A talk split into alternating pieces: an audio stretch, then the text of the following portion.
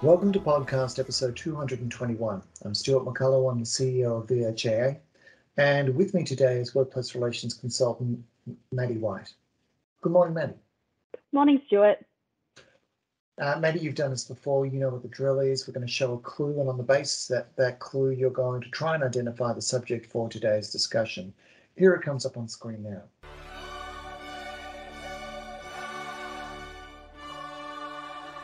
Any idea from that? Not really. In retrospect, that's perhaps a little bit unfair. Let's let's let's do another clip.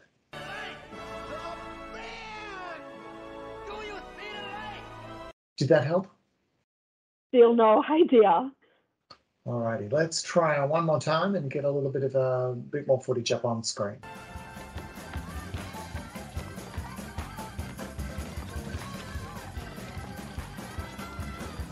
All right, Mandy, I think three clues is probably enough. Based on that uh, clip, what would you say is the subject for today's discussion? Clearly, music therapy. Okay, um, Maddie, you couldn't be more wrong. Uh, we are, in fact, talking about casual conversion. And for those people who are reading along with the clause uh, today, uh, we're looking at clause 20 of the Nurses and Midwives Agreement, uh, which handily enough is entitled casual conversion. Uh, so the clause in the agreement was not a new clause, it was an existing clause, but it has been amended. Uh, so the, uh, the idea of casual conversion is not a new one. That's right. It was introduced into the Nurses and Midwives Agreement and other agreements in 2016. So I'll make this point. I think casual conversion, it has a fantastically ecclesiastical uh, overtone. Uh, when we say casual conversion, Maddie, uh, what are we converting from and what are we converting to? Pounds sterling to decimal, inches to the metric system, or is it about kicking a ball through some sticks on a rugby field? As tempting as it is to say all of the above, we're actually talking about a conversion from casual to part-time or full-time employment. So what's the purpose of a casual conversion term? There's a shared interest in ensuring that employees are appropriately classified as either part or full-time or where the work is of a casual nature as a casual. I think uh, just uh, what I'd add to that is people should think of this clause as a tool to use to mitigate against risk, and we'll talk a little bit more about that in a moment. So this is really about a mechanism to support uh, a transition uh, to the correct designation. That's right. Sometimes a person is correctly and generally uh, engaged as a casual, but gradually and over time, the work becomes more regular and the employee may be more accurately classified as a full-time or part-time employee. Maddie, I think I heard you say that this was a new term back in 2016, but my observation uh, would be that it wasn't really a source of controversy. Why amend it? In a sense, the term in 2016 was ahead of its time. What's happened since is that casual conversion has become a feature of the Fair Work Act. So the changes there are directed to, at ensuring compliance with the Act. Okay, so that's that's something of a tricky exercise in which we're taking an existing clause and trying to retrofit legislative changes. That's right. It's about not taking away existing benefits whilst ensuring compliance with the Act. Okay, well, let's get to the term itself. Uh, the first subclause is entitled Employer Offers. Subclause A requires that an employer make an offer of casual conversion in certain circumstances. Let's get that term up on screen. The subclause uh, A states subject to clause 20.2 and by the 27th of September 2021, in accordance with the NES, an employer must make an offer to a casual employee under this section. Uh, and then it goes on to say the casual employee has worked shifts for the employer for a period of 12 months beginning the day uh, the employment started and during the last at least the last six months of that period, the employee worked a regular pattern of hours on an ongoing basis, which without significant adjustment, the employee could continue to work as a full-time employee or, or part-time employee as the case may be. All right, so let's unpack that a little bit. The first thing that jumps out for me is that reference to subject to 20.2, and we'll come to that in just a moment. But then there's that issue of the date, uh, 27 September 2021 in accordance with the NES. So 27 September, obviously that marks the anniversary of William the Conqueror setting off from Normandy to seize England. Uh, Maddie, is the reference to 27 September in the clause a direct nod to imperialism or does it refer to something else? Something else. The date actually comes from the NES. Under the NES, there was a requirement on employers to make offers by that date. So this refers to a process that's already happened, that's already complete? That's right. There's no requirement uh, to repeat that process under the agreement. So in practical terms, which part of the clause concerned the NES requirement to make an offer of conversion to certain employees by 27 September 2021? Subclauses 1, 2, 3 and 4 of the term are NES terms. So some NES terms uh, were time specific. Yes, and that time has already been and gone. So does that mean that with respect to employer offers, the obligations at subclauses 1, 2, 3 and 4 are complete and no further action is required? That's correct. Uh, just to make it clear, we'll bring that message up on screen. Having said that, Maddie, whilst the process is behind us, employers should still have an eye to whether someone is correctly classified. Yes, we would recommend that employers have uh, processes in place to consider whether an employee is appropriately classified. In terms of misclassification, obviously this has been a the subject of a lot of attention in the last couple of years. There are now some protections in the Act around double dipping in the event that somebody who has been classified as casual is found to be full-time or part-time. There are, but consider this, uh, Victoria has wage theft legislation. If someone has wrongly been classified as a casual, could an employee claim that they had been deprived of entitlements? Yeah, so those double dip provisions of the under the Fair Work Act aren't mirrored at a state level. So uh, misclassifying someone is not without risk. Therefore, employers should have a documented process by which they review the employment status of their casual workforce and make offers to convert where, to convert where their work is not of a casual nature. So the NES obligation that's um, uh, that's passed concerns an obligation on employers. But the clause also uh, provides for employee requests. Starting at subclause 5, the first thing to note is whilst employees need a minimum period of service, this term is not time specific and can be made at any time. All right, so you need a minimum amount of service, but uh, unlike the employer offer to convert, an employee request for casual conversion is not synchronised to the Norman invasion of England.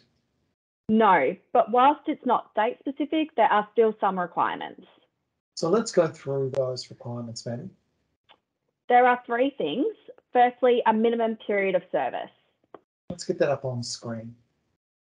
So it states that a casual employee may make a request of an employer under this clause if the employee has been employed by the employer for a period of at least six months beginning the day uh, the employment started. So six months of employment is the first of those three elements. What's the second? The second element goes to having uh, worked a regular pattern of hours that the employee could, without too much trouble, continue to work uh, as a permanent employee. Let's bring that term up on screen also. It states that a casual employee may make a request uh, of an employer under the clause if the employee has, in the period of six months ending the day their request is given, worked a regular pattern of hours on an ongoing basis, which, without significant adjustment, the employee could continue to work as a full-time employee or part-time employee, as the case may be. So I can't help but notice the word and at the end of that paragraph, which promises something of a cliffhanger. That's two of the three elements. What's the third? The third uh, requirement has a few elements and all of them are relevant to the request. Let's get those up on screen as well. All of the following must apply. The employee has not at any time during the period referred to in subclause 20.5 subsection A2 uh, refused an offer made to the employee under subclause 20.1. B, the employer has not at any time during the period given uh, the employee notice in accordance with subclause 20.2C1. Uh, the employer has not at any time during the period given the employee uh, under subclause 20.6 refusing a previous request made under this clause. And finally, the request is not made during the period of 21 days after the period refer referred to in subclause 20.1, subclause A1. So let's break that down uh, just a little bit. A, B, and D all concern the NES process that finished in September 2021. So that time has passed. Really, that means that we're left with the employer not refusing uh, an earlier request in the past six months. That's right. So those are the conditions for making a request, service or a minimum period of service, a regular pattern of work, and a term to prevent multiple requests when it's within a six month period. How is such a request made by an employee? It's got to be made in writing. Uh, if the person has been working full-time hours, the request is uh, to be classified as full-time.